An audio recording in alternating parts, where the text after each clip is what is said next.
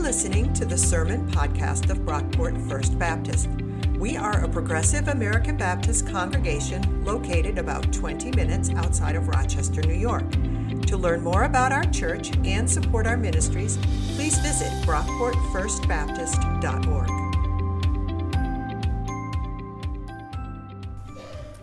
Our scripture reading for today is from Matthew chapter 5 verses 2 through 12. And he began to speak and taught them, saying, Blessed are the poor in spirit, for theirs is the kingdom of heaven. Blessed are those who mourn, for they will be comforted. Blessed are the meek, for they will inherit the earth. Blessed are those who hunger and thirst for righteousness, for they will be filled. Blessed are the merciful, for they will receive mercy. Blessed are the pure in heart, for they will see God. Blessed are the peacemakers, for they will be called to children of God. Blessed are those who are persecuted for sake of righteousness, for theirs is the kingdom of heaven. Blessed are you when people revile you and persecute you and utter all kinds of evil against you falsely on my account. Rejoice and be glad, for your reward is great in heaven. For in the same way they persecuted you, the prophets who were before you. The word of God for the people of God. Thanks be to God. Thank you, Javi. Are we ready to jump into the Beatitudes? Yes. So I remembered to, that I asked you to be what this, this summer with me? What did I ask you to be with me? A disciple. Awesome. Thank you. Um, I have had an amazing week studying and preparing for today. And so just get comfortable. This week's sermon will be about 70 minutes just kidding, just kidding. I did have to break the Beatitudes up into two separate sermons just to make sure you could go home on time. So, you're welcome. These Beatitudes can sound far more like legalistic rules that I'm asking you to steer clear of. Striving to attain ideals is a pointless pursuit. If you do this, then you'll be blessed by God. That's really not what this is saying, and I want to make sure we put that down. And I don't know about you, but I can't wake up tomorrow and just be different or be better. All of a sudden, just be humble. Good luck. If you think that's how it works, you're not. I can guarantee that. Um, instead, Jesus is saying, that this is how people who are found in the kingdom are constituted already.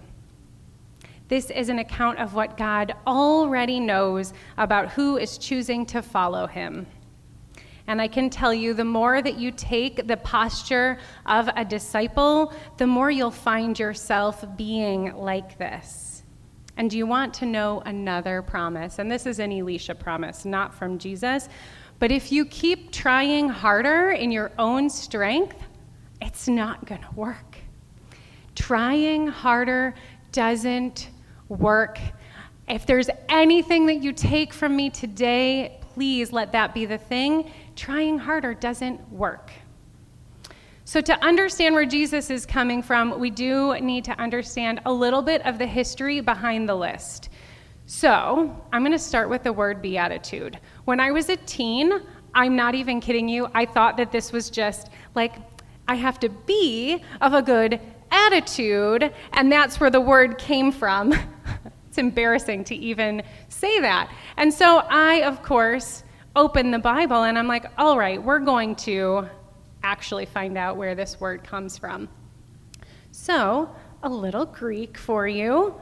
Makarios is the word that is used in Greek as, and we translate as blessed. But it could also mean happy, fortunate, or well off. And some translations do use the word happy here instead. Now, there are other nuances that it actually could mean congratulations. Could you imagine if that's what the, the interpreters decided to use? Congratulations for being poor. Congratulations for being persecuted. Congratulations on your mourning. That would be awful. So I'm really glad that they changed and used the word blessed.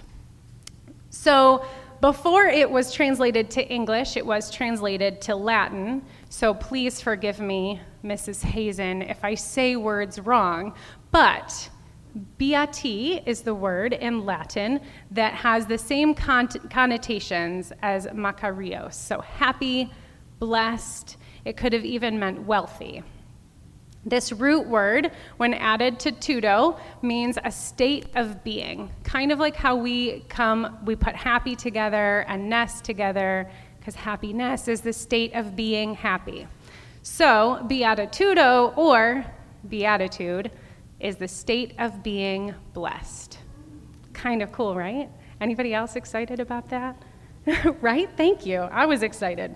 Um, I also find it important to note that this is not a new thing for Jesus to be doing. He didn't just come up with this way of talking and blessing people.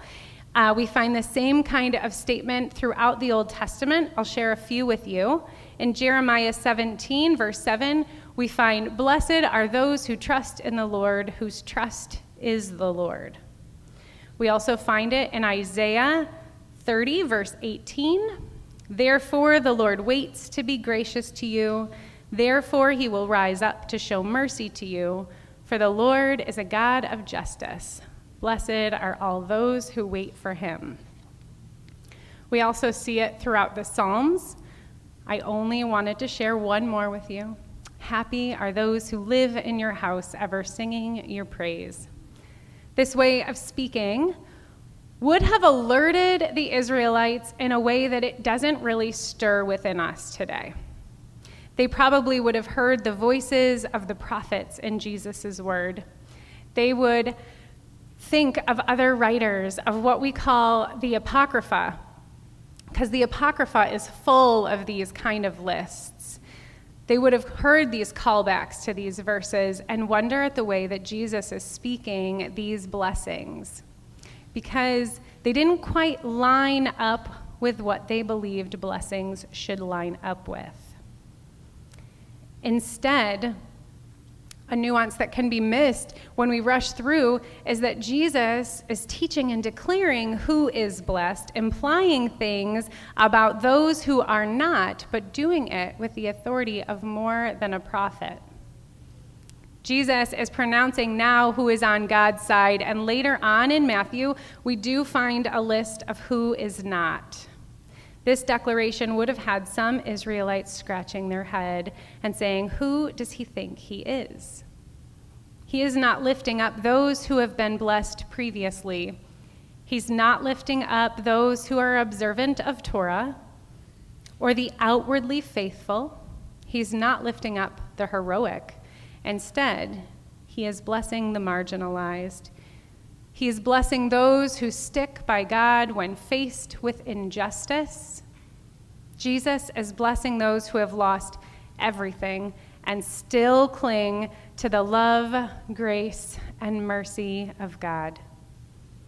This should jolt all of us awake. Jesus is not blessing those whom in our culture we hold up as being blessed. So, who do we say is blessed?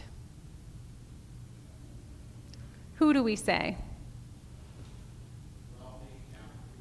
Wealthy, talented, absolutely. The beautiful. The ones who seem to have it all together. The strong. The ones who have full of joy, or at least they appear to on the outside. The ones who are married, the ones who have the kids who look like they're just right. right? It, our culture kind of has it backwards. So now we're going to jump into the verses. Verse 2 And he began to speak and taught them, saying, Blessed are the poor in spirit, for theirs is the kingdom of heaven. Okay, I won't spend too much time here because I know I covered it a little bit last week, but I do want to share the message version. Um, if you've been around for a while and you've heard me preach, I almost always bring in the message version in some way, shape, or form. Uh, if you have not read Eugene Peterson's translation, he did a pretty good job of keeping it true to the word, but also using very modern English. So here is his version of this You're blessed when you're at the end of your rope. With less of you, there is more of God and his rule. I don't know about you, but do you feel like you're blessed at the end of your rope? Never. Never. We feel, when we feel like we have nothing left, when we have spent every ounce of what we have to give, that's when God shows up, though, in big and real ways, often. So I am aware that last week's sermon was not my best. So I appreciate that you guys showed up again. Um, but let me share with you what my end of my rope looked like last week. Um, not only was it my first week on the job, so to speak, but it was my first funeral. Uh, the first sermon of that kind that I have ever written. Memorial Day was in there. There were necessary meetings about this summer that I had to have. My small group met on Thursday. I needed to go with my son's class on a field trip. My best friend was in surgery for cancer treatments, and so my heart and my head was with her until she was done on Wednesday night. Uh, McKenna's first school dance. The boys and I ran a 5K. All of this added to the regular stuff of a week. We've all had weeks like this, have we not? Well, finally, I had time to write a sermon on Friday, and I was worried I wasn't even going to get it done. But let me tell you, God showed up in ways that I can't even fully explain. He showed up in many of you just giving me encouragement. You didn't know where I was at because I don't share as I'm going through this stuff, but I still got texts. I got a lot of encouraging words, and for that, I deeply thank you. God sent me comfort in the way that I needed and in just the way that He saw fit. When we start to recognize our dependence on others and on God, and others' dependence on us, then we can see how this position really is so very blessed. We need each other in big ways to get through day to day difficulties as well as during the big stuff. Sometimes we need to find ourselves at the end of the rope just to find God and the blessing of the kingdom. If you're not convinced, talk to a former addict. Talk to somebody who's gone through huge life shifts like divorce or loss of a loved one. Ask them how they got through.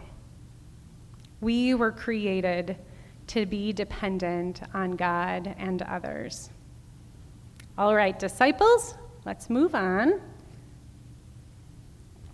Blessed are those who mourn, for they will be comforted. This one also feels so very counterintuitive. Anyone else just a little uncomfortable with this one?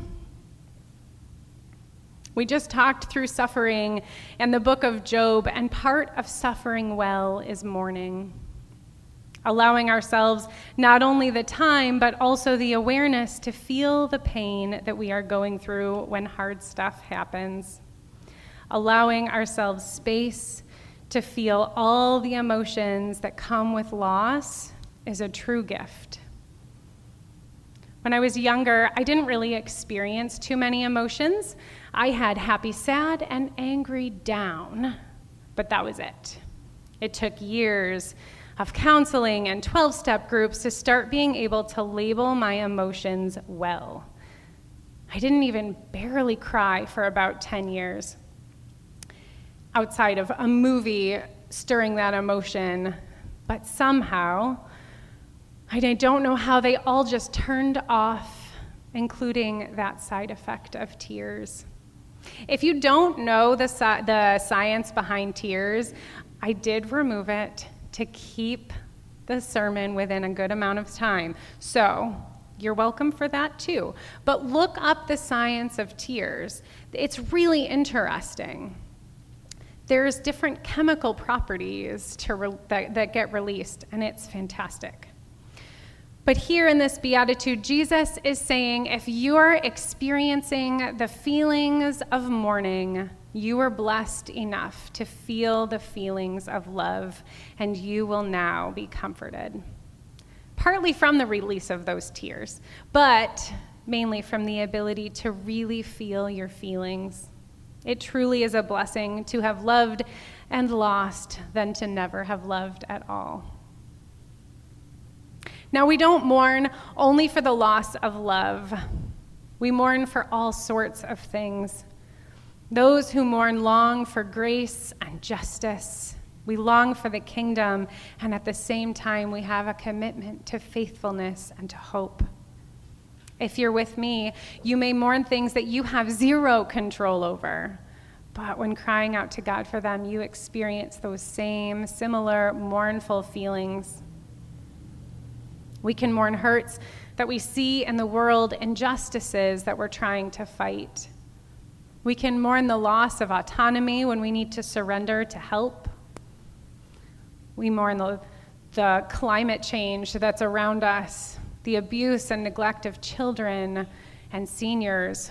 We mourn human trafficking. The list could go on and on. But Jesus promises that God will comfort you by satisfying the longing of your hearts eventually. There's another layer here, too. Jesus shares in Matthew 9, verse 15 the wedding attendants cannot mourn as long as the bridegroom is with them, can they? The days will come when the bridegroom is taken away from them, and then they will fast. This is found only shortly after the Sermon on the Mount. We also find in John 16 Jesus telling the disciples that he will send the Comforter, also known as the Holy Spirit, after he departs the earth, in order that all who are mourning can feel this sense of comfort directly from God themselves. There are people who will never mourn, who will never love enough to feel this kind of depth. I want to encourage you to get in touch with your feelings especially if you've experienced a lack of feelings as I had for years. You will be blessed because of it, even if it takes a while. Ending this section, I do want to share the message version. You're blessed when you feel you've lost what is most dear to you. Only then can you be embraced by the one most dear to you until we have experienced deep love of God and other, until we've experienced the loss that inevitably will come, we may not experience that deep comfort that eventually comes from walking through such mourning. But when we have hit this place, we are blessed by this comfort all the more. This week, I have had the opportunity. I would not have used that word a year ago but I've had the opportunity to sit with those who are in deep mourning. One of my neighbors lost their spouse this week, and another neighbor lost their son. But the blessings, the blessings that they talk about, the time that they got to have with them, the love that they shared, the stories that they would laugh about, talk about going from crying to laughing, to crying, to laughing, the blessings in the mourning. Next and last one for today Blessed are the meek, for they will inherit the earth. All right, we're going to learn another Greek word. Meek comes from the word praus. A literal translation could lend itself to gentle spirit, mild disposition, or humbleness. This word, specifically, this word is only used in the Bible four separate times, two of which are used to describe Jesus himself and his character. This is um, a very similar idea to being poor in spirit with a different blessing at the end. Not only do the humble get the kingdom of heaven, as it says in verse 3, but they also get to inherit the earth or the land. These are the ones who suffer and who have been humbled, and yet they do not seek revenge, but God's glory and the welfare of others. To have a good definition of meek, we also need to look at the opposite wrathful, angry, violent, thieving, takeovers through battles, brutality over land. But the meek, on the other hand, they choose to absorb unjust conditions in a form of non-violent, non-retaliatory resistance that creates a calm, countercultural community of love, justice, and peace. Whew! I am looking forward to the new normal with the full coming of the kingdom. Is there anybody else? Amen. This verse is tied to the marginalized in society. We will see this theme over and over throughout the entire Sermon on the Mount. The landlords the landowners, especially in the time that this was written, for the most part were very despised. Nobody possessed land except by violence, oppression, by holding on to it and making all the peasants pay a portion of their harvest. Remember who Jesus is talking to the Israelites. They were taught that the only one who owned the land was God, and in the year of Jubilee, the land was to be returned to the original occupants. We know from previous sermons that Jubilee was not followed. And instead, it left the poor and the marginalized, outcast and suffering generation after generation. The privileged do not put down their own self interests very easily. Jesus is calling back to this Jubilee and to the Old Testament promises found in places like Deuteronomy 28. Feel free to check that out this week. Instead, let me read the message version. You're blessed when you're content with just who you are, no more, no less. That's the moment you find yourselves proud owners of everything that can't be bought. The humble, the meek, the gentle, the poor, they know in a blink of an eye everything can be taken away. We are seeing this in Canada right now through the fires. Landlords could come in, droughts could happen, and take everything back that they have worked so hard for. Finding contentment in just who you are, just where you are, can bring blessing upon blessing far greater than the possessions that we work our whole lives to purchase and to own and surround ourselves with. This one reminded me of a community garden in Rochester that Carrie shared with us a few weeks back called 490 Farmers. They are using state owned land to garden. They're creating not only just a place for people to grow their food together, but they also have created space for people to have community. Dirt therapy, if you will, support for those with food insecurities, a spot for those who live in apartments to go and enjoy nature in a different way. They have received some complaints and are now fighting a battle to keep their garden going. Folks, these are the meek. These are the oppressed. These are the humble. They will inherit the land. These are the things I mourn. People should not have to fight to grow their own food, especially on unused land next to a freeway. As we conclude this section and put these first three Beatitudes together, oh, we find Jesus blessing the oppressed and the poor for their powerful trust in God. their willingness to wait on God for justice and the kingdom, and for their devotion that runs so deep they mourn over the condition of Israel and implicate themselves in the causes of that condition. So, next week, we will embark on the blessings for those who pursue righteousness, justice, peace, and persecution. Who's excited? All right, takeaways for today.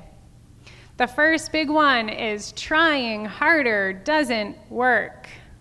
The Beatitudes are not a list of rules to live by, but instead a list of observan- observances from Jesus about who will be blessed. We are not sitting in a place of legalism and trying to be different. We are different as we allow God to change us. Next, I want to encourage you to be a disciple. Again, keep showing up. Keep allowing God to move you and mold you into the best you that you can be. Because when you're at the end of your rope, reach to God. Get in touch with those feelings, pull close to Jesus and to others, and be content with who you are fully. And lastly, I want to encourage everybody to get in touch with your feelings. It's not easy.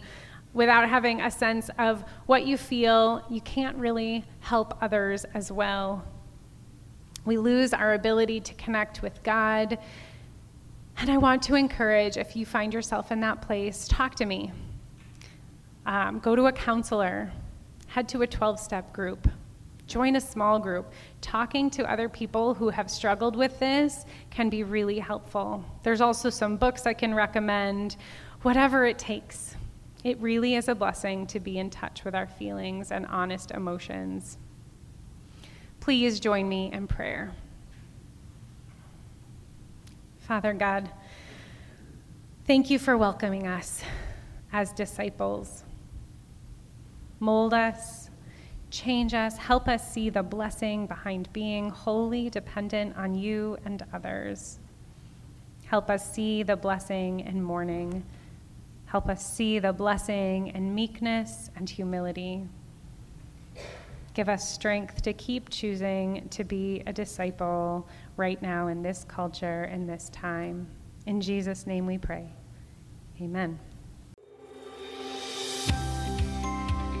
Thanks for listening. If you enjoyed what you heard, please be sure to rate, review, and subscribe to this podcast on iTunes. You can connect with us on Facebook at Brockport First Baptist, on Twitter at BrockportFB, and on our website, brockportfirstbaptist.org. Our theme music was composed by Scott Holmes. This has been a production of Brockport First Baptist.